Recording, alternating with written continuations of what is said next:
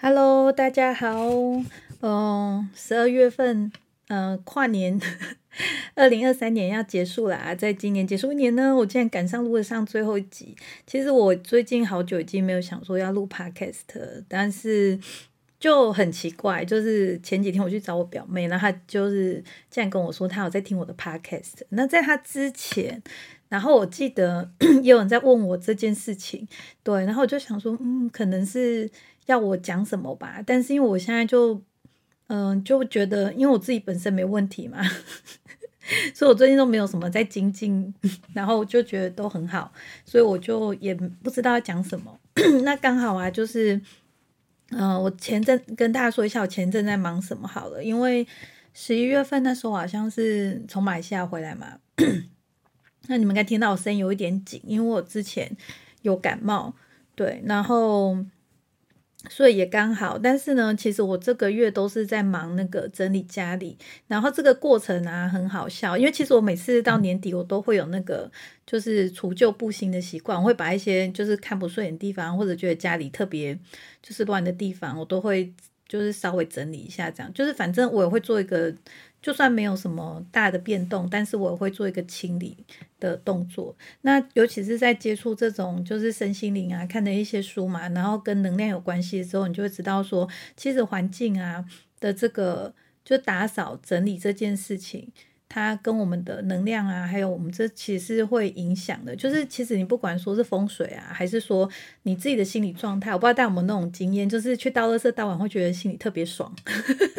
就我觉得其实是一样的道理，就是有时候我们的环境或我们外在事情的反射，其实是我们内心状态的一个表现。所以啊，通常，如果你对现在的外面状态不是很满意，比如说你觉得家里很乱啊什么的，那一定会影响我们自己的一些就是其他方面的表现啊，对啊，所以可能我觉得这是一个蛮好的方式，还可以给大家参考。那我呢，就是可是我这次啊，我的这整理是已经到汰旧换新，之前是比较像是说，可能这个区域啊做个布置啊，或者是更新一下那个东西的摆设。但是我之前就是7、8年前。10年前，我其实收了一些老东西，就是我之前有做个品牌嘛，那个品牌其实就是从那个老物给我的那个就是激荡，然后我就觉得说啊，这东西超棒的，然后我想用这个东西来做一些跟自己品牌有关系的设计这样子。但是我觉得人啊，就是我们的状态会一直改变嘛，那之前的我觉得我有点没有办法接受这种状态的改变，所以啊，我就一直。就是拖着不处理，因为你就是我觉得很有趣耶，因为我刚好昨天又看了一个什么谁来晚餐那个节目嘛，那其实我平常没有在看这个节目，那刚好他那天跳出来，然后我就是真的没有片可以看，就很无聊，就点进去看，结果啊他就讲说那是一对夫妻，然后他们也是。就是举家搬到台东，然后他们虽然就是生活不富裕，但是他们竟然有3个房子，那其实那个心情啊跟心就是我完全都可以理解，就是我们比较习物的人啊，或者是我们会欣赏这个老东西好的人，我们会看见它的优势嘛，然后我们就会想说我要把它留下来，然后想要把它就是转化，不是转化就是说可能我们觉得我们可以让它就再变得更好，或者是之后可能会有机会或时间用到它嘛。但是像他们是比我还夸张，他们就是他们用的很大的地方，他们还有买地，然后就是存放那些他们收集来的那些材料，比如老家具啊、老的木材啊，但是搞到最后，他们发现自己没有那么多时间跟能力去处理、消化这些东西。那其实像我也是，只是我是比较早就喊停了，所以我只是说我剩几个物件啊，我舍不得把它。就是处理掉，然后家里又还有空间嘛，所以我就一直放着。那我觉得刚好啊，就是最近啊，就是刚好发生一件事情，就产生了一个转折。就是呢，其实我们最近陆陆续续就是有在看那个房子，就是新的大楼。那我之前不是看那个大众占卜嘛，然后他就一直说可能就是我会有一个。就是可能搬家的机会什么的，或者是换一个地方住的机会。然后呢，我就一直觉得，我并没有感受到这些，反正就也是来得很突然啊。那反正 anyway 就是有人在揪嘛，就说啊来去看厝这样子，然后就去看房子。那看一看之后啊，其实像现在我不知道如果你们有在买房，或者是最近近期有那种去陪人家看房子，或自己想要买房子，或者可能一直有注意这种房市场的话，像现在比较新的案件还就是大楼了嘛，那大楼的话，像台中我就觉得很傻眼，就是现在在大楼啊，你买一个新的，然后带车位的，然后那种只是小户型哦。所谓小户型就是说可能你的那个它是含车位，就是可能大概30-40平，那其实你室内的空间大概就是20平左右，就其实比我现在住的地方还要小所以你说我看的人会满意吗？当然就是不大 OK。 但是因为我这个老公寓啊有一些老公寓的问题，所以其实我那时候也是在衡量，就是说也不是不能换啦什么的。 anyway 反正最后这件事没有成嘛。那没有成之后，因为我以前其实我没有真的很去了解市场，可是因为我自己是一个比价王我真的知道我是个比价王。因为像我以前收老我虽然对赚钱不大灵光，但是我对数字还蛮灵光的，就是我还蛮会算钱的然后像我觉得应该说价值这件事情吧，我觉得价值这种东西啊，就像投资，像我之前有玩那种玩具嘛，就是收藏型的玩具，你会说就一个玩具为什么它可以卖几千几万块？因为它这个东西它已经变成是一种有点像是收藏品，然后它是会有就跟股票，其实它的那个价值就跟股票很像，就是它是有市场需求。如果说这个市场很多人喜欢这个东西，看好这个东西，那很多人买的话，那这东西的价钱它就是会上涨，就是跟艺术品一样。如果说这个艺术家很有名，那他的话就会很值钱这样子。所以啊，其实就是这种东西就叫价值，这不是价钱。对，因为它比如说这个东西它的产品定位，它出来可能就是就像名牌一样嘛。比如说一个 LV 包包，大家会知道说一样都是包包嘛，那你不会去把一个 LV 的价值拿去跟一个路边摊的包包去，就一样是包包，你也可以你也可以背200块的啊，你可以背就是2000块的啊，那为什么一定要背到2万块？那你说一个包包为什么它的价差会这么大？就是因为这个品牌的价值嘛，就是这个产品给人家的价值它有到那个地步。为什么？因为你背品牌，你背出去，人家知道，他看到那品牌知道说这个包包价钱在哪里，他就知道嘛。所以其实你背的是那个价值。那我觉得为什么讲到这里来我真的很容易岔题对，那我就是反正我看完房子，我就了解房子的行情嘛。那其实到最后就做了一点功课啦，然后做完功课之后，像现在不是都那个实名登记了嘛，那之前不会看，那我现在才知道说591它上面其实都可以查，就是那个很变态就是它会因为我是看那个大楼嘛，它是整个大楼，然后每一户，然后呢他每一年就是像Excel表这样子就打清清楚楚的，就是几年啊，然后哪一栋啊，几楼几号啊，然后卖多少钱，成交价多少，就是全部都列得很清楚。那就有点像是比如说我们去换汇率，你要去查说，或者是像我最近我是3不5时我会看一下黄金啊，因为我个人喜欢买不是我喜欢买黄金，就是我会收几块黄金放在身上，因为我这个人是比较喜欢看到东西，就是丰盛嘛，就是大家知道那种丰盛感觉。像有些人就喜欢买金饰嘛，那我这个人比较务实，我是买那个小金块。然后我觉得我主要是要看到真的那个黄金，所以我不会想要去买黄金存折，就是那个金额不是重点，重点是这个东西给你那个丰盛的感觉。那我这个人是蛮喜欢黄金那种亮层层的感觉因为我本来就是有点金属控啊。对，那我就觉得说像那种珠宝啊、黄金啊那种东西，我就是很喜欢，就是那种不是说因为要炫富或干嘛，而是因为我本来看这种的我就很喜欢，所以我就会想说那个能力所及的话，就是钱多一点就买买大的嘛，那钱少就买小块的。那重点是你有看到你就可以摸摸看，然后只要说这就是真的黄金那种感觉，就是体验啊，就是这个为什么很重要？其实我以前不会花钱去做这些事情，但是我现在会，因为其实这就是一种丰盛的感觉。我们是要去累积这种丰盛的感觉，我们才会得到。因为如果你知道显化法则运作，它就是这样就是这个，我好像一直说闲话，一直没有跟大家讲有吧？我之前应该有录，好啦，因为我觉得我都是在每一集里面闪着讲所以可能其实可以就是有一集好好的来讲这个部分。好，然后啊，为了今天开播啊，我然后本来想说，哎，不然没有什么好讲，就随便讲一下自己的事情，然后再讲一下我最近看的书的事情，然后再分享一下那个好用的 APP， 然后就结束。结果在领大纲时候写到欲罢不能就写到欲罢不能，然后想说我靠，这可能半小时讲不完但是我已经写下来说我还是会讲啦。那个反正你们应该很了解我的那个的风格嘛，真的是自言自语讲一个小时都是小事好，然后那个，所以我不知道听我这节目观众到底是怎么样，就是太闲，就是开车的时候很适合听，因为最近刚好跟我家人就出去比较远的地方2次嘛，那都是我弟在开车，然后他就说哦，那可以，他就觉得说他本来就在听 podcast 的习惯，然后他就是开车之后，就是长途开车，他就发现说哦，这个开车真的听这个就是很好就是比较不会容易睡着，就是你有可以就好像在车上有人跟你讲话这样子。好，然后呢我们回来，好险我有写纸条哦回来我们就讲到说我去看房子，然后就知道说这个房价嘛，然后我就产生一个体悟。其实我之前应该在节目跟大家聊过，就为什么我那时候很久就没工作了。我那时候想说我fire老板，然后呢我就是一天不上班我就赚3000，不知道我之前在直播间讲过这个歪理啊，然后有些人觉得还就是好像是这样没错，就是竟然被我说服但是的确就是说我就是因为这种想法，然后我就做这件事。那我这次看房子，我又有一个歪理产生，就是我就想说哈，现在就是像我们台中我看的那个啊，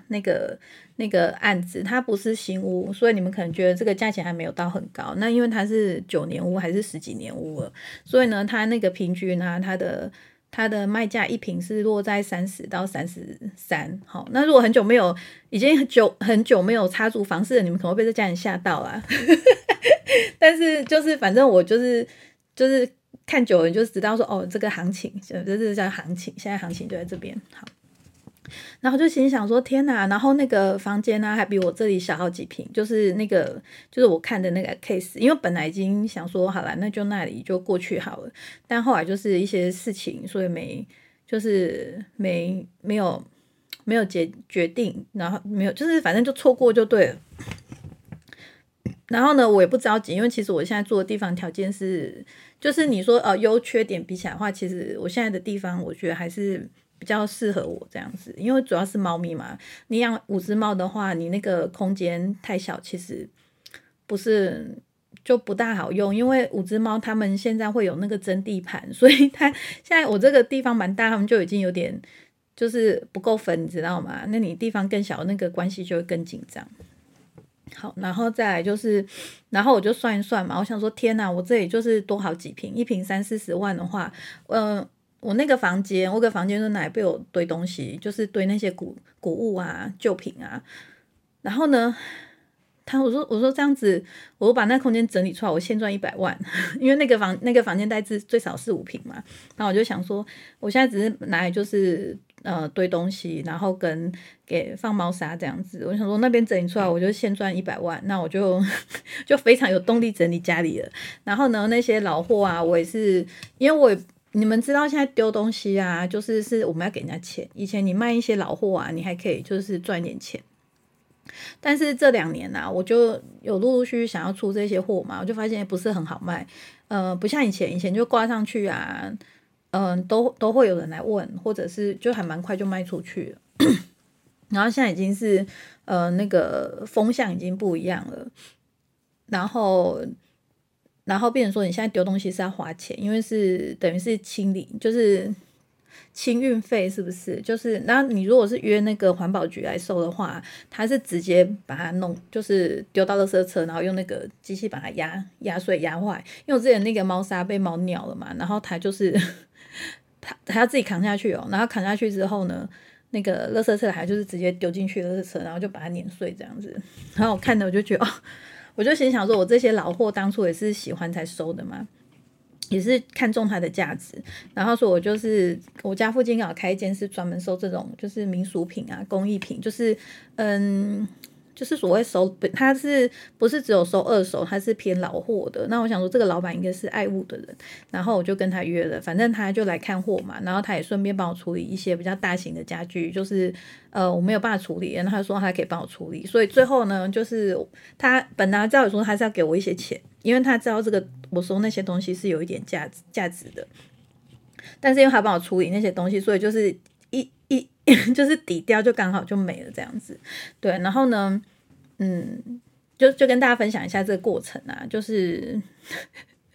所以我说我觉得算是一个圆满这样子，就蛮圆满。因为像我如果是找环保局丢，我要自己搬去，但我其实觉得那个东西太重很大，我其实就算找就是可以找帮手，但我还是觉得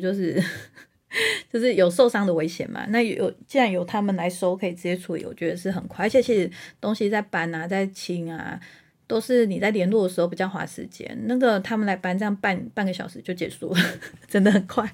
而且那个老板很好笑，他来的时候看到我蛮贵的那个建展，他们就很喜欢，然后我就心想说就是我真的觉得就是真的有时候你把有些人没有当一回事的东西，有些人就是当宝啊，真的是每个人价值观不一样，所以真的觉得大家就是要尊重要互相尊重一下。好，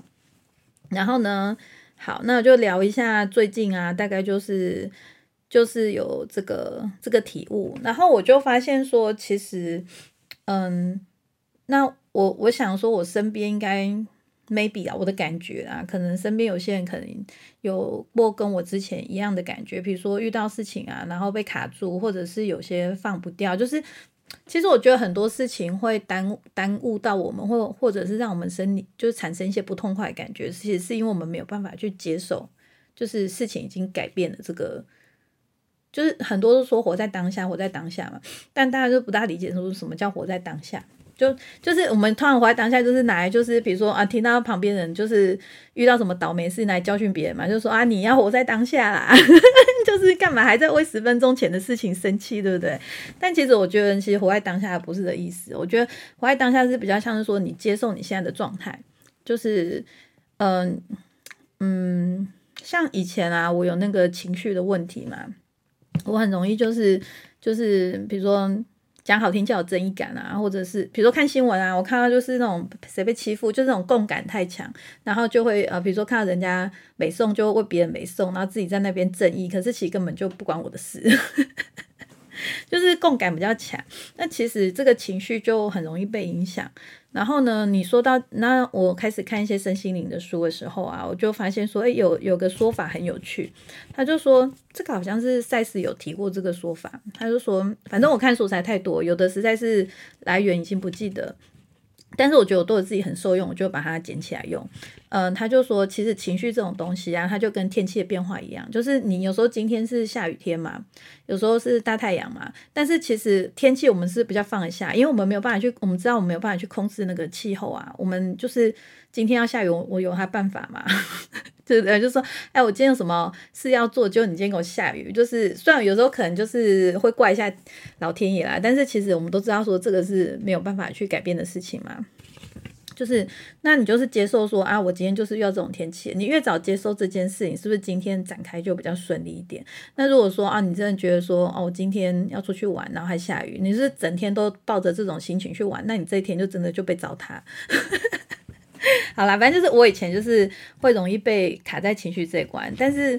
当我发现说哦，原来情绪是像天气一样，它这种周期是一种自然状态，所以现在我就对我自己的情绪，你就是反而去接受它，就说哦，它就是变天了就是哦，哎，我情绪又变天，但是跟我没关系，因为它就是一个正常现象。那我当我接受我自己的情绪的时候，我接受我自己是一个就是晴时多云偶阵雨的这种情绪的时候，所以当我发现我怎么情绪又低落的时候，我只是接受说它就变低落了。当我开始这样去看事情的时候啊，其实对转换情绪来说会变得很快，因为你就不会被卡住了。那其实我觉得大家应该也很理解这个吧，比如说为什么我们谈恋爱的时候，你有时候或者是遇到一些事情，你会特别过不去，那我觉得其实就这样，因为你越越就是专注在他身上，然后包括比如说你越找人家去抱怨这件事情，那这件事对你说他就是没有办法结束，那你没有办法结束啊，你就会被卡在这边越久。那你如果3天都要烦这件事情或者1个礼拜天你每天要找一个人去讲这件事情，那这件事对你说其实就没有结束，那没有结束它就会一直卡住你这样子。那你说那就是那没办法，我就是觉得很 care 嘛，那我就会讲个不停。其实这种就是说你就接受嘛，你就接受说啊，我就是今天就是像你出门了，然后它下雨了，那你就接受它下雨，那你就带伞出去嘛。你总不能说啊不行，我今天就是我不要它是坏天气，所以我就不带伞出门嘛。就你就接受它下雨，你就带伞出去，这样就好了。对，然后就是该怎么样就怎么样。对，所以我觉得有时候接受是一件蛮重要的事情。对，但是我也没有办法说什么。你看我那些老东西，我也是放了可能有超过10年了，我到今年才去处理它。那我觉得当然完全不完全是因为我去看房子，而是因为我这几年就是看了这么多书嘛，然后自己也在转变。我觉得就是好像也有感受到一些转变点，比如说以前会很纠结的一些事情，或者是你会觉得很重要的事情，现在就对自己对我来说都觉得以前的我怎么了嘛就是你就真的是有种就是看自己好像在看而且大部分是我不大记得我不大记得，就有些情绪我都忘记了。包括我那天跟我朋友在讲话嘛，跟我弟，我就说那个医生叫我去就是带猫咪，我们就要带猫去看医生嘛，然后我就跟我弟说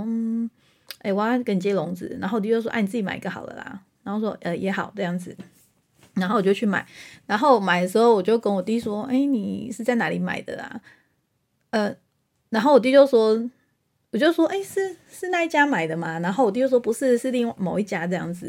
然后说天哪，我完全不记得有这家完全不记得有那间就是那个宠物用品店，很扯。因为有一阵子我们其实还蛮常去那一家，但你可能就是1-2年没去，然后你就完全名单里啊就是就完全没有这家。就是他就是在他跟我讲这家店名之前，而且他跟我讲的时候我还想说什么东西那什么在哪里然后直到他跟我说在哪家路上的时候，我才整个就是一个完全空白的东西才突然被填满这样子。就是反正我现在已经很多事情都这样，所以我可能过去发生一些事情，我可能就是如果没有跟我说什么时刻，然后大概什么人，然后发生什么事，我可能也是想不起来的这样子。其实还蛮开心的，就是每天都是新的自己啊所以我现在做事情啊，我就是你就问我说我在干嘛，我说我真的想不起来我都是在干嘛。像我不是说我1个月都在就是汰旧换新嘛，然后今天我朋友来看我，他就说你每次来你家都不一样我就心里想说对，我觉得我就觉得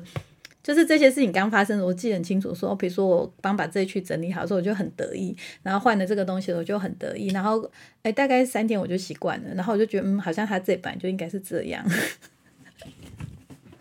好啦，所以我觉得就是这种转化的速度有变快，然后但是我真的就是很感谢之前花那么多时间去了解自己。像我刚刚也是还在听那个神仙补习班嘛，就是那个侯柱姐那个节目嘛，那他们是请一个催眠的老师来讲，然后他就讲说他们这个过程啊，然后我就心想说天啊，这个都是我自己之前啊就是在看书的时候，或者是那些疗愈啊什么的。我觉得像好像因为他讲那个跟是你的潜意识嘛，那跟你可能童年的一些回忆有关系，或者是你跟谁有一些卡住的关卡过不去，那它浮现出来。那这个部分我是在那个时候看那个荷欧伯诺的时候，然后我就是会自动书写嘛，就是有点像你跟自己的内在小孩讲话，然后呢你就是去模拟那个情境，真的就是会有一些东西它会一直被翻出来，就是被整理被清理这样。就是其实我不大喜欢用清理这个说法，虽然和伯诺是说清理嘛，但是他清理的方式是念那个四字就是谢谢你对不起请让我爱你嘛，他是讲这4句去做清理。但是我要说的是比较像是说我觉得我可以理解为什么很多人用清理这个说法，但是我觉得其实不大像是，就是比较像我刚刚说那个，就是你去接受了这个事情已经发生了，就是我们都说要放下什么，但其实你没有在接受它之前你是不可能放下的。然后刚好我最近有发生几件事情，就是这个我觉得有点有点像说你已经开始理解说宇宙的或者是一些事情运作的法则，比如说包括显化法则嘛，比如说你如果想要丰盛的话，我们就要尽量去体验，就是你要创造一些经验是让你觉得是比较丰盛的感觉，比如说像我会去买黄金，就是我要买那个看得到摸得到的那种黄金，对，然后呢不用大想，你就多少钱就办多少事嘛，好，这个量力而为这部分大家自己去斟酌。真的，我真的看过有些人真的很疯欸，就是说哦，我要丰盛，我想说丰盛啊，就出去乱花钱，然后花到负债，这是太 over 了，拜托大家自己把握一下哈，就是不用连这个都要人家跟你讲啊。然后呢，就是我刚刚讲那边了，好，就丰盛的感觉嘛，然后再来就是说你去创造一些体验这样子。好了，其实我糗了，我完全忘我刚刚在讲什么，我已经跳掉，我就不记得，我接不回来了。哦，放下，对，就是你要先去怎么说？要先去接受你当下这个状态，然后你才能够做到真正放下。而且其实我觉得，其实接受跟放下是同个时间发生的事情，对。但是所以很多人为什么没有办法放下，就是因为你不接受，你还没有办法接受说哦，这个事情已经演变成这样，已经发生成这样了，因为你不希望是这个结果，或者是你不希望情况是这样，所以你会希望说它是你要的那个所谓的 happy ending， 那你就不满意这个状态，所以不能接受。那其实不接受就是不可能到放下那个因为它这个事情有点像是同时发生的，对。那我为什么会说这个跟那个显化或者是宇宙的法则有什么关系？因为我真的最近有好几次就是一些事情，因为我们人生还是在过嘛，就是难免还是会遇到一些不顺利的事情。那可是像我以前啊，我会一直去抵抗嘛。那像我就是发现，你越接受的时候，你越去承认说，哦就这样子了，好，那就这样吧，不然能怎么样呢？通常啊，我会在这个时间点发生的时候啊，这个事情就会很顺利的就过去了，然后。有时候是会用你出乎意料的方式，然后去得到一个更好的结局。那应该是怎么讲呢？就是应该说，你如果觉得是一个很糟的状态，你都有办法说服自己说无所谓，就是他没有办法影响我，就是我还是就是这样而已，就是这个损失而已。那你就会，当你放下的时候，那个转化就会发生，对，而且是用你自己想不到的方式。那这部分可能就大家自己要去体会啊，就是。我比较难，像比如说我之前可能我忘记我是在直播还是 podcast 有分享过，那时候就是我跟楼下一楼的邻居嘛，然后因为停车的问题就是有一些纠纷，然后他还叫警察，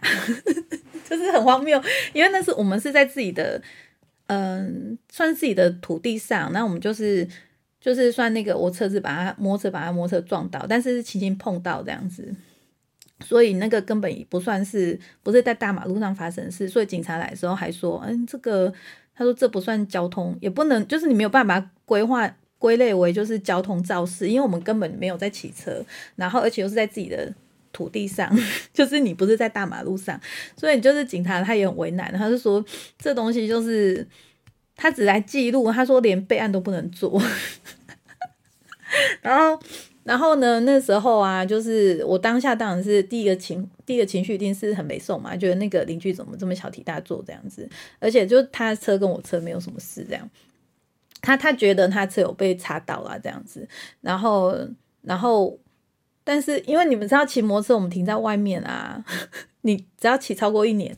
不要说1年啊，就1个月好啊，1个礼拜就好，你只要去外面停摩托车，怎么可能对不对？你怎么会不可能没有擦撞？不，我是说那种就是那种碰啊，还是说那个一定会有些擦痕的嘛？因为大家停车都知道那什么状态，对。然后所以他那也不是新车，就是也大概1-2年的车。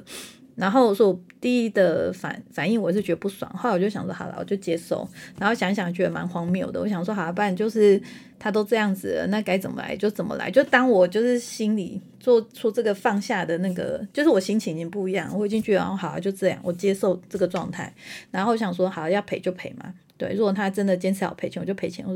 就看多少就赔。就是他也不要太夸张，因为这也不能太夸张嘛，对。但是我心里就已经做好准备说，好，那如果真的是我的错，我就赔钱。好，当我下定这个决心之后，然后我就可以跟那个邻居聊天了。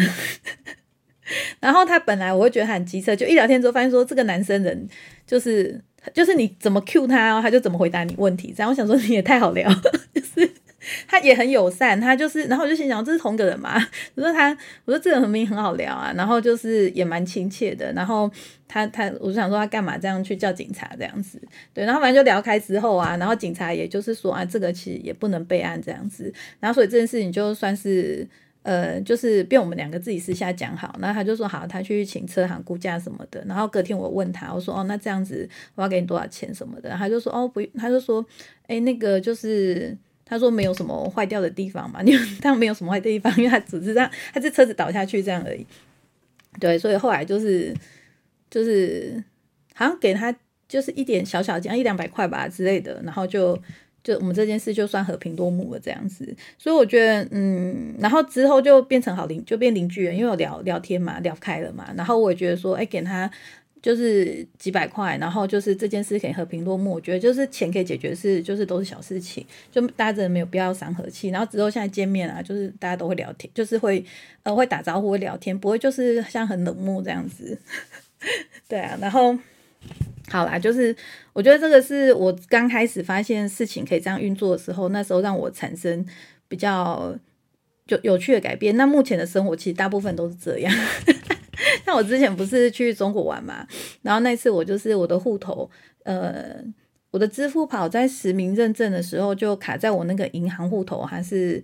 被锁住了，然后呢但是我支付宝还是可以用，那我想说我这次去大陆啊中国，我就顺便把这个事情处理掉这样子。然后去的时候啊就也是很多关卡，然后我在银行坐了1个下午吧，然后呢那个行员跟我说我的账号被锁了3道，被锁了3层，然后我心想说我听了我心就一凉我想说天哪，那他能解开吗？然后呢我就是也是在我心里觉得说好吧我就接受吧，然后再包括那个就是我不知道大家，我之前有很推荐看那个你值得过更好生活嘛，那你会发他教的技巧就是说我们本来觉得我们的是被这个世界给限制，但后来你会发现说其实我们只要每次讲到这个我就怕那个，因为我知道一般人或者是还没有接触这个的人，他听到的感觉是觉得很荒谬的，对，那反正呢就是其实我们的世界是我们自己显化出来的嘛，然后包括像墨子他们会讲说就是环境生物这个概念，对，那有想了解再自己去研究好不好，或者是你们敲完然后我再讲，对，那我这里就不讲太多，反正你就是当你的那个意识状态有办法切换到那个，然后你接受那想法的时候，那当你发生事情的时候你会处于在一种很笃定的状态，你就想说啊反正这是我的世界，我自己显化的，然后我心想说不会有什么坏事发生的我觉得事情就是自己就安心了，然后事情就很顺利，他突然就换个行员来接手做我的事情，然后他啪啪啪就一个人哦，就是前面那个女生做了大概2个小时，就是1-2个小时搞不定的事情，那女生半小时就搞定了，就这么有趣然后呢好，然后所以我觉得就是这是我自己的一些经验啊，也分享给大家。但是你如果说就是应该是说我享受到好处，然后跟你们分享说是有这个好处，但这个过程啊，就这个转化的过程其实是就是像那个爬山嘛，大家自己要努力，就是你该做的功课，该爬的山你还是要爬，你不是说哦我今天听了这样讲，然后我好像就是我觉得应该是说，如果你就是像你看的秘密，然后你知道吸引力法则，然后你照做，但是你就说什么事情还是没有发生，那就是一个很好检视的方式，代表说你一定有一些什么地方还没有通就是那个任督二脉还没有打通，但是我是现在只要跟大家讲说这件事是可以打通的，对，那如果还没到的话就再努力就好了，也说我不喜欢用努力这个字，就是再继续探索，所以啊我其实就是里面有列，那不然这个我把它后面讲，我就都讲到这里，我就先讲，就是包括我之前在小红书嘛，因为我的 podcast 很有趣，就是像我之前开直播，有些客人是啊从小这个 podcast 听然后过来的，然后我的小红书也是，就是小红书也会有人跟我说哦他是看我 podcast 过来的这样子，所以就也还蛮荣幸的，就是但是呢就有些人就真的会问我一些问题，那我其实都蛮想跟大家回答，但是我觉得每个人的阶段不一样，所以你不大可能说就是直接说你就怎么做就可以好了。但是我觉得还是我可以分享一下，就是因为我自己的心路历程我记得很清楚嘛，就是我当初是因为感情的困扰，或者是生命中发生的一些事情，比如说包括你30几岁啦，然后你还没有结婚啊，然后你没有小孩啊。那像我那时候结婚这件事我倒不是太焦虑，我其实比较焦虑的是生小孩这件事，因为生小孩那个是生理机能的问题嘛，不是说等那个就是你比如说你要谈恋爱结婚就是几岁都可以嘛，然后呢你生小孩就不是，因为它是身体机能的问题。所以我那时候是有比较焦虑，就是刚好人生的一个转折时间点嘛，所以我那时候也会就产生很多为什么啊，然后就是会搞不懂说那自己到底要什么，所以我才然后又疫情之后就慢慢就是接触到身心灵。其实我之前也有去看过那个心理学的书，那我真的觉得心理学的书是我觉得最浪费时间的，虽然我知道这个是一个专门科目，但是我觉得就自己的这样过来啦，我觉得那个不是我要的，但是可能每个人需要的东西不一样吧。但我觉得它就是比较像隔靴搔痒，就是其实自己的问题啊，你还是要就是像我之前跟大家分享过那个萨古人嘛，就是内在工程就是我们自己往自己挖掘，就是去了解自己，认识自己，那你才有办法真正去就是把这个问题解开，不然你就是永远都是在摸那个表面跟那个皮毛而已。好，然后呢，那我会觉得说，那如果说可能听我这个节目的人，有些人就是可能我觉得有些人应该是生活有发生一些事情，然后自己不知道怎么去转化跟过渡，然后所以就是或者是有些人可能是觉得就他天生就喜欢看比如说身心灵的书，但是我相信应该都是有机缘啊才会听到我的节目啊，那我就默认大家都是小白对，就默认大家都是小白。那小白的话我会觉得说，那我就设想嘛，可能大家的状态是哪几种状态。像我之前的话，我是有过最那个盲目的时候嘛，就是最慌乱，就是发生很多事情，然后但不知道自己就是何去何从，然后不知道自己的定位是什么，然后不知道就是就怎么样就不畅快这样子。但是其实你的生活是没有问题的，但是你就觉得就是有点像手脚摆哪里都不对，然后就活着不知道干嘛这样子。就是就是你遇到一些状况，但是你就觉得哪里怪怪，但是你又说不上来的时候啊，这个我觉得其实还不着急，你就可以用我的第二个方法，然后或者是说你就是只是对这东西这个领域的话题很好奇，或者是你就是看了就很喜欢的话，那我觉得就是我先讲这个比较不严重的好了。那我觉得大家可以去，我觉得冥想是一定蛮推荐的，就是可以做冥想，然后那好处我之前有录一集了嘛，那个大家可以去听我前面讲冥想的那一集。那还有一个就是人类图，那因为刚好最近人类图又红了嘛然后呢，那我好像看那个陆嘉怡那一集，这叫陆嘉怡嘛，我讲错名字不好意思哦。就是呢，反正他现在是那个人类图的导师嘛，然后我就听他在看那个大家图的时候，我就想到我之前就是自学人类图的时候，然后在直播间帮大家看人类图，然后教大家人类图，我真的还有教学哦这很荒谬，我没有去学，但是我就是自己看懂，然后就我会看很简单的人类图啊，然后呢还有就是我还有帮那个朋友看。那我觉得其实人类图很受用，真的就是我觉得受用是什么，是认识自己。因为我觉得很多人学这种东西啊，他是想说我以后要做什么，比如说我要当老师啊，然后我要当这个领域的什么，所以我去学这个。其实我觉得如果大家去接触人类图，我会觉得对我来说，我觉得它不像是一个认识自己的工具跟一个很好的方式这样子。就是你认识自己嘛，然后你认识你跟别人的关系，然后你可以更了解知道说别人在想什么。我觉得这是人类图带给我很大的好处。对，但是我觉得如果没有经历过人类图，我后面可能在看一些事情的想法也不会就是算是不，我觉得已经不是到客观，是比较宏观吧。然后呢，然后还有就是随着自己的那个意愿嘛，就是我其实之前最常讲就是说，你如果说有发现你身边出示什么暗示，比如说塔罗的啊，然后你看得很有兴趣，你就是找你有兴趣你看得爽的东西去看就好了。对，那你只要这个看这个东西接触的东西让你觉得越开心，那就是对的，那就是适合你的。对，那如果说让你越看就是越绑手绑脚啊，然后越索索啊，然后就是担惊受怕，那这就不是适合你的东西，大家就可以离开这样子。包括你去上一些课程什么的，就是我觉得大家可以用自己的那个自己的状态喜不喜欢这件事，对，然后去筛选。好，那再来就是说，你如果你目前的状态是很不好的状态的话，那我会建议大家什么？因为因为像我会在那个紫嫣他们的社团里面嘛，那其实里面什么样的人都有，有些人是过得很丰盛的，就是日子过得很好了，那有些人就是状况会很极端，然后有些人就是可能就是开心，就是觉得说啊，我就是在这边我就很喜欢这样子。然后呢，我就发现就是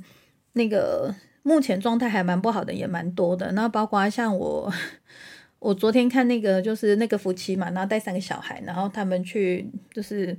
过着那种就是那个钱对他们说就是进去就出去，进去就出去，就是很流动的状态。但是因为我觉得主要是还有三个小朋友啦，会比较担心小朋友的状态，但是就是呢我觉得就是如果说你自己手边有一些状态，然后你不是很满意，然后你想要赶快改变的话，其实我那时候看到好几个，因为我觉得讲闲话就是对这些人来说可能就是还太远。然后呢，然后我自己个人最受用，我是觉得那个荷欧波诺的那个四句箴言，但是呢，我不知道就是大家的就是所谓的简单相信啊，因为我觉得为什么一直会推荐这个，因为我觉得它是你完全不需要了解说它是什么东西，它的系统是什么，它为什么会有这个效果，就是你都不要，你可以完全就是都不理解状态下，然后你只是照它的方式做，那我觉得你一定会有感觉，就是你一些状态会改善。那我会觉得就是当你自己对自己状态特别不满意，或者是你的状态特别危急的时候，我会比较推荐大家做这个，因为我觉得做这个的话，它不会有一个，就是起码它不会把事情越弄越糟。就你知道，有一种状态就是那种病急乱投医，有时候我就看有些人，就是他已经就是比如说你已经有负债了嘛，然后你又去上一些身心灵课程，然后那些课程都很贵，那我个人会觉得这样不是说太好啦，对，因为你懂吗？就是你的状况已经在不好的时候，其实你要先稳定。那我们当然是希望说可以花最少的力气，然后做一些尝试，然后让你的情况比较稳定下来，或者是你有喘息的空间，你才有办法再去改，就是越来越好嘛。对，你不可能说哦，我那个洞已经很大，我再把它戳大一点，这样是于事无补的。对，所以我觉得。但是当你的状态已经很混乱的时候，你当然就是在判断上可能你又更容易就是造成比较混乱的事嘛。好，那我就先分享这两个，那个大家可以去就是荷欧波诺波那个书买一本来看，然后就是我之前有一集是专门讲那个谢谢你对不起请原谅我爱你，你可以去看那一集，然后你就可以买那一本书就好了，就是最新的那一本，然后照那本书的方式去操作，然后让自己的状态啊就是比较稳定一点之后再慢慢改善，就是真的不要就是一步就是想要一步登天，这些东西都是慢慢来的这样子。好，然后讲到这里我就刚好可以顺着就是讲到那个特斯拉的这个事情，因为这也是我看特斯拉自传啊，其实我是11月的时候在看，我有看那个我的微信阅读嘛，我看我的那个阅读记录，其实这本书啊，如果你是它不会很难阅读，然后才200多页而已，所以如果你有一个2-3天的假期啊，或者是就是反正它应该是2-3天可以看完的书啦，但是因为我就是看到一半的时候，我就那个家里在整理嘛，然后我就没有继续看，但是我一直觉得这本书很值得，就是我才看一半我就觉得它有很多亮点可以推荐大家，然后呢我先把我刚刚想讲的那个讲完哈。好，然后我先分享这书里面有个比较有趣的点，因为特斯拉他小时候有一些比较离奇的经验，然后呢，我其实当初看这个自传，就是我看那个 YouTuber 有一些什么，就是有一些那个在讲什么外星人这些博主啊，就说什么特斯拉是金星人什么的，然后说他有一本自传承认自己是金星人，然后我就找不到他们说的那本自传，我只有找一本叫特斯拉自传，但是是讲特斯拉他自己的，那刚好微信阅读啊，就是他可以免费看，就是刚好这本是可以免费看，我就直接在那个电子书上看，然后看一看啊，我就想说没有啊，就是他才没有讲那些东西，我想说这些博主啊到底是去哪里看到这个资讯，就是乱讲话。而且我看了之后才发现，因为之前像这一类的那个博主，他们都会把特斯拉讲成是一个好像是被爱迪生霸凌嘛，然后说他怎么多可怜啊什么什么的，但是我看他自传才发现说人家的高度根本就是不是在那边，就是两码事。对，然后呢，那你说好，那特斯拉他到底是不是金星人？我不知道，因为他说他是金星人那本书我根本没有看到。那如果以我目前看这本书，他是从头到尾都没有这样讲，而且他是科学家嘛，所以他讲话就是非常就事论事。对，然后呢，也会讲到，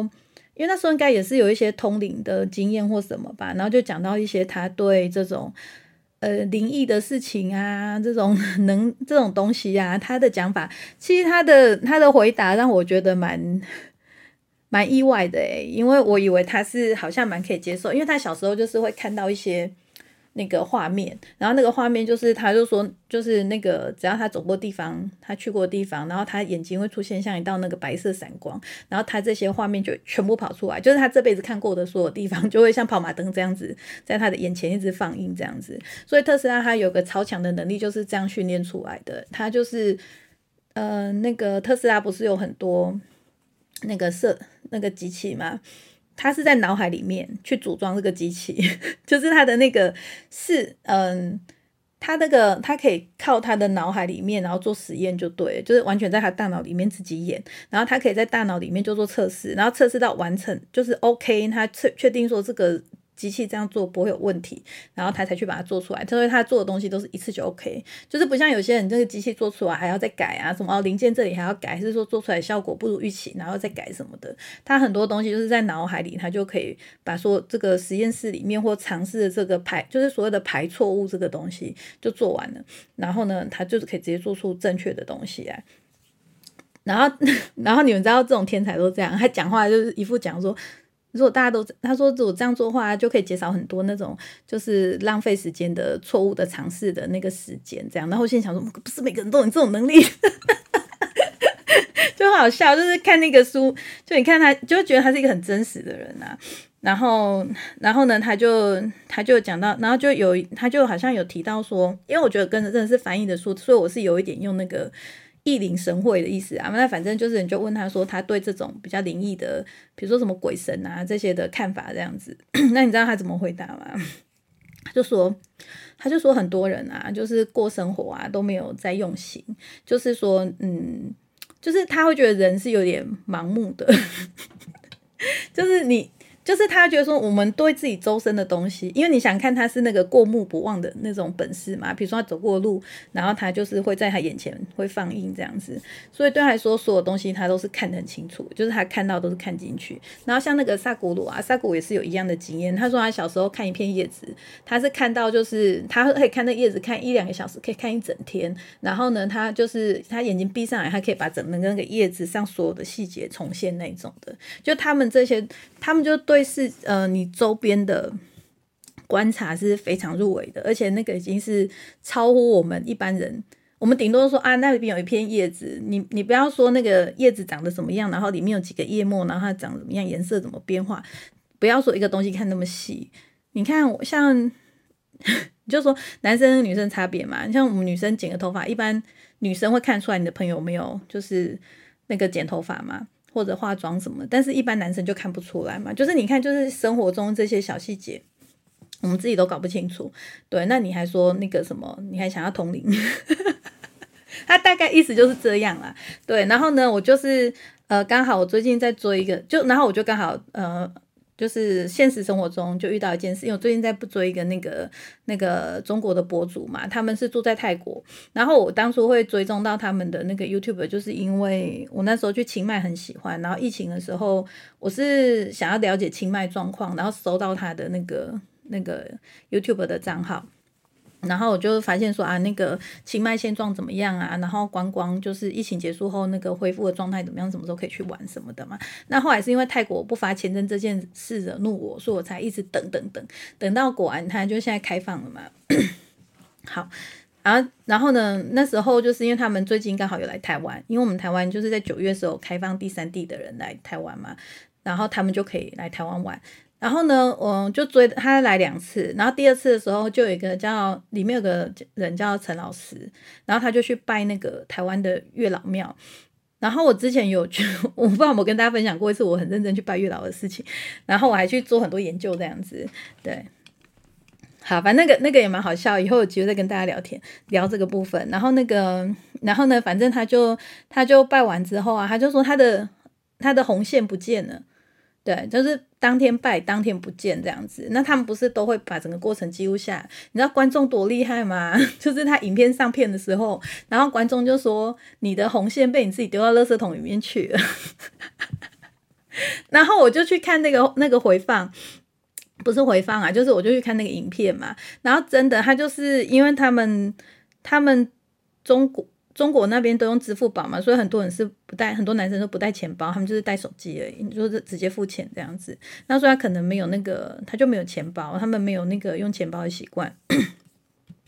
然后呢，他就是拿了红线之后啊，他就放在手机下面。然后后来他们就要烧金纸嘛，那烧金纸的时候啊，他就要把那个就金子上面那个线先剪掉嘛，然后才能烧。那他在拆那个线的时候啊，他就先把手机放到旁边，然后手机放下去之后，那个红线他还拿在手上哦。然后呢，他就是当他要拆金子的时候，他要把那个橡皮筋丢到那个绳子绑绳丢到那个垃圾桶的时候，他就连手上的那个红线一起丢下去。不是，他是先把他就发现手上的东西，但他已经忘记他拿着红线，他就先就是很直觉的。然后直接把红线先丢到垃圾桶，然后再把手上的那个绳子再丢到垃圾桶。你想想看，他是因为他们是 YouTuber， 所以他把整个过程都拍进去，那大家才会发现真相。不然很多人都说，但是我就看网络上，我就说哦，红线不见怎么办？然后网络上就会有人讲说，哦，是月老把你的红线抽走，就讲得很神神叨叨的，就说哦，因为人家去帮你办事了，所以就是你红线被拿走什么，就很多那种安慰人家的说法嘛，对啊。然后我又看到想到那个特斯拉讲这话，我就觉得天哪，就是真的就是这样，就是我们一般人啊，就连自己生活的细节，就是你就过得。就是忙，就是真的是遮着眼睛在过生活嘛，对不对？就是，然后你就亲眼目睹哦，他自己丢到垃圾桶里面去了，对，就这样。好，然后呢，所以我觉得就是刚好就是特斯拉这个故事，我看到那一段我觉得很好笑，然后过没多久就发生这件事情，然后我就想说，很值得跟大家分享一下。好，那再回来讲《特斯拉自传》这本书啊，我觉得他还有讲到就是。那个他自己的那个就是他的特殊能力，大家可以自己看那个书。我觉得有一些部分可能不知道是翻译的关系，还是因为那个状态真的太离奇了。然后我觉得就是我有点没有办法想象他说的那个状态，所以我就不转述，大家自己可以去看那一段。然后我就想到那个。我刚刚就今天在看笔记的时候，我就发现那个萨古鲁也有类似的经验，但是他那个很好笑，他就说他一直专注看人讲话的时候啊，他会听不懂那个人在讲什么，然后他就发现那个人就是讲话就变成一个旋律还是什么，然后后来还会看到那个就是那个画面。这个图案，他就看到那个人在讲话旁边出现很多图案，反正那一段也是超好笑，我觉得那个萨古那一段也是讲的非常好笑。好，然后为什么我的手机好？然后我就想，然后那个特斯拉这本自传，我还有几个比较推荐大家的地方，就是我自己觉得乐趣点在哪里啊？就是他就说人啊，其实像一个自动装置，然后他先研究人类嘛。我跟你讲，那种天才啊，看世界的那个状态，真的不是就超越我们一般人，真的还蛮推荐大家去看的。他那个高度真的很高，他就是没有把自己当成人类，他就有点像是用全体，就是他好像比较没有分，就是我是特斯拉你是谁什么，就是他当在看人类的时候，他的把它看成一个现象或者是一个整体的，就有点像我们在看猫科动物跟狗嘛，就是啊我们就是跟猫这个动物它大概是什么样的状态这样子，对不对？他就用这种方式在描述人类，然后他就说人啊就有点像是一种自动反应的机器这样子，然后他想说他大概他就真的做一个装置然后可以就是模拟那个当发生事情的时候这个装置会做什么自动反应这样，它就是我们人的那个方式比较像自动反应这样子。然后呢我就看那一段看到啧啧称奇哦，结果它真的有那个装置的照片，我看之后就实在太好笑，就长得像那个潜水艇。然后但是我想说理工的人应该比较看得懂他说那个东西啊，反正我虽然不懂我也是看得津津有味就对了。然后还有后面包括他在做那个就是电圈嘛的那个实验，他其实是一个很宏大的想法，就是其实特斯拉去做一些他最有名就是说我可以不用透过电线嘛，然后就把那个灯泡点亮嘛，而且它传输的距离是超远，然后他说整个地球都可以当做这个传送能量的一个载体。然后还有讲到一个介质，就是我对这名词不大懂啊，但是我就是大概可以一领神会，对一领神会，反正我现在看很多东西我都是一领神会吼。然后就大概知道他要表达的意思。那他其实他就说这个技术甚至可以做到这个星际通讯这样子，就跟我们他说这个东西跟我们用手机有点像，但是我们现在手机是无线嘛，比如说我们上网手机是不用连一根线的，我们手机可以上网路的话是用无线的方式嘛，那他说的是透过无线的方式去传送能量，比如说电力。或者是而且是比我们的电更大的电，然后但这个会有安全性的问题嘛，然后还有一些就是做法，然后他这自传里面他就不断写说他想要他做什么尝试啊，然后做什么改良啊，然后怎么让这个事情发生啊什么什么的。然后呢他就有放一些他那个在做实验的照片，就用那个线圈，然后会产生非常大的那个电，那真的很震撼，就是很像艺术品，那个电这样子喷出来，从它装置这样喷出来的时候，就是比我们看，然后想说天哪，我们看那什么动作片，那实在就是太逊了，就是都没他那个照片看起来厉害。那种感觉就好像你掌握了那个大自然的法则，你知道怎么控制雷电那种感觉，就是真的是很屌的一个人。好，反正我觉得看完之后，我就是蛮推荐大家看的，因为就是你可以，就是你会发现说。他的想法的高点就是都已经是超越一般人了，就是他看事情的角度啊，跟他的想法，对，然后他是真心想要就是让人类更好，对，他好像有针对战争啊，有发表一些他的想法跟看法他这不是一般人啊，你有一点难理解说他就是，但我觉得蛮有意思的，就是参考价值的，对，好，就是蛮推的。然后呢，我看一下哦，好，然后哦，再绕回来啊，就是，差不多要结束，我时间控制蛮好的。然后就是我觉得可能下一集会跟大家聊一下那个萨古鲁有就是疗愈这个东西嘛，因为我知道很多人会去外面去上课啊，会去学习啊，然后就想说，可能自己想要成为一个疗愈师，或者是说帮人家疗愈，或者是被人家疗愈这样子。但我个人其实。虽然我自己是卖水晶，然后我也很喜欢水晶，但是然后我也如果我在看到书上说有一些什么做法，我是很乐意拿自己当实验品但是我其实不大会就是想要帮别人做或什么的，就是我会自己先试试看，而且不知道为什么我也就一直没有那个那种很强的动机去做这件事情，我真的就只是喜欢水晶的那个形态啊，就是看到就喜欢这样子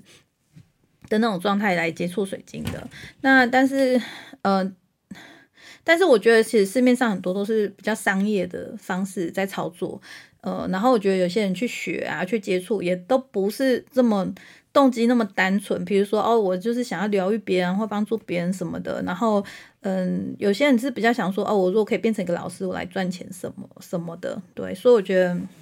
我不是说对错，各位，只是我说像疗愈这件事情啊，像我觉得，我看那么多身心灵的书，萨古鲁是讲的最严肃的一个，就是他是大意就是说其实可以不要去碰这个东西，所以我才说为什么我会比较推荐大家，就是如果你都没有什么这方面的经验，就是不要病急乱投医，不要想说啊，我想赶快解决我状况，然后我就去花大钱啊，去学一个课程啊，或者是说去做一些就是在你不熟悉这个领域或者是未知半解的情况下就去做一些操作，我觉得是不大好的。那这个部分萨古的书里面有蛮长篇幅在讲这一篇的，那如果大家好奇啊可以去看，或者是我之后我再把那段重看，然后可能在那个下集里面可以跟大家就是稍微就是传达他说的是什么意思这样子。好，那我就是可能看了他的说法，所以我其实对这一方面我就更加确定说我不大会去碰这块东西这样子。而且其实如果你了解显化法则啊，像很多问题都是因为你觉得你把它判断成问题，它就变成你的问题，有时候就是这样。你说他怎么这样说话，就不是就是其实就是这样懂吗？有时候你是你自己跟自己说我有问题，其实没有问题，对，就是你没事啊，就没事，就干嘛弄那个我都没事情啊，对吧？好啦，那再来就是最后啊，要 ending 那个，因为我上个月我忘记10月，对，12月10号，对，我弟生日那天，然后我去墨子台北场的那个他算是问与答的那个会一个活动这样子。其实我已经没有什么问题要问了，但是我就想说，那种抱着有点去看看同好的那种感觉，不知道，反正我想说去就是也没事啊，然后去看看这样子，然后的心态去参加那个活动。然后呢，而且我真的觉得其实就还怎么说呢，你不会直接说因为这样所以这样子，但是的确最近有发生一些事情，对我来说是变化还蛮。不是那种不舒服的，就是以你没有想象的方式，然后就突然就演变到这个程度，然后那个状态是你觉得还可以这样子的那种，但不是不好的，对，甚至我觉得是好的。像比如说我最近这样家里在那个除旧布新嘛，然后包括说我之前然后就想说，那我之前看那些大众占卜怎么老是说我要搬家这件事，就后来我看到有一个在我除旧布新完之后，然后有一个说法，他就说你可能会去一个新的地方或者是搬新家的机会，但也有可能就是让你就是原本的旧的东西然后变成一个新的，就是懂吗？就是它虽然是你还是住这房子，但这房子的状态已经不一样。那我想说那我是这种但是我之前没有听到这个说法，对啊，所以其实你像占卜什么的啊，去怎么去解牌，还是跟就是解牌方式有千变万化，对，所以我觉得我真的觉得大家可以自己来啊自己来自己来。好，然后呢，所以反正因为我最近就是我觉得我有好处，就是我有就是感受到好处，所以呢他这一场结束之后，他就说之后要办台中场，然后我就想天哪，为什么不早点说办台中场，我就不用去台北然后呢，但是他们那一天有办一个打卡的活动。其实我觉得也是蛮奇妙，因为他们就说那个会就是问与答的那个内容啊是不可以对外讲，我这集我不会讲，因为然后他们也是说就是不可以对外讲。那但是呢，他最后又叫你做那个打卡，就是可以领那个小礼物嘛。然后我就心想说，那他们到底是这件事要让大家知道呢，还是不想让大家知道？但是我当下感觉是说，他们好像已经准备好，就是让更多人去接，就是。他们打算就是去接受更多，因为目前他们算还是偏小众嘛，对，然后也没有很大张旗鼓的在做一些什么事情，但是最近活动办的比较多，那我感觉说他们散发的那个讯息是说，大家可以就是来推广一下这样子，所以我觉得。但是因为我知道子燕啊，我在分享他们的事情啊，就是有些就是观众会跟我反映说，就是听不下去就听不下去这样子。但是有一些人还是可以接受的，或者是你觉得你看了他们的东西，你觉得还不错的话，那这个活动也是分享给大家。就是现在已经开始卖票了，然后是1月20在台中，对，那我应该也会去。好，然后就是因为我是受到他们的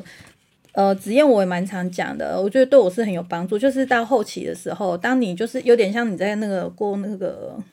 闯关任务嘛，然后你就是一关一关解锁之后，那他们的东西，他们的讯息我觉得是比较适合已经到后半度部了，所以如果大家还是在刚开始的话，我觉得真的就是先看你们自己喜欢的，然后所以我最后这个讯息我是想说就有缘人嘛齁，就是有需要的人他就刚好听到这个讯息，那你们就会去做自己想要，你们自己做选择这样子。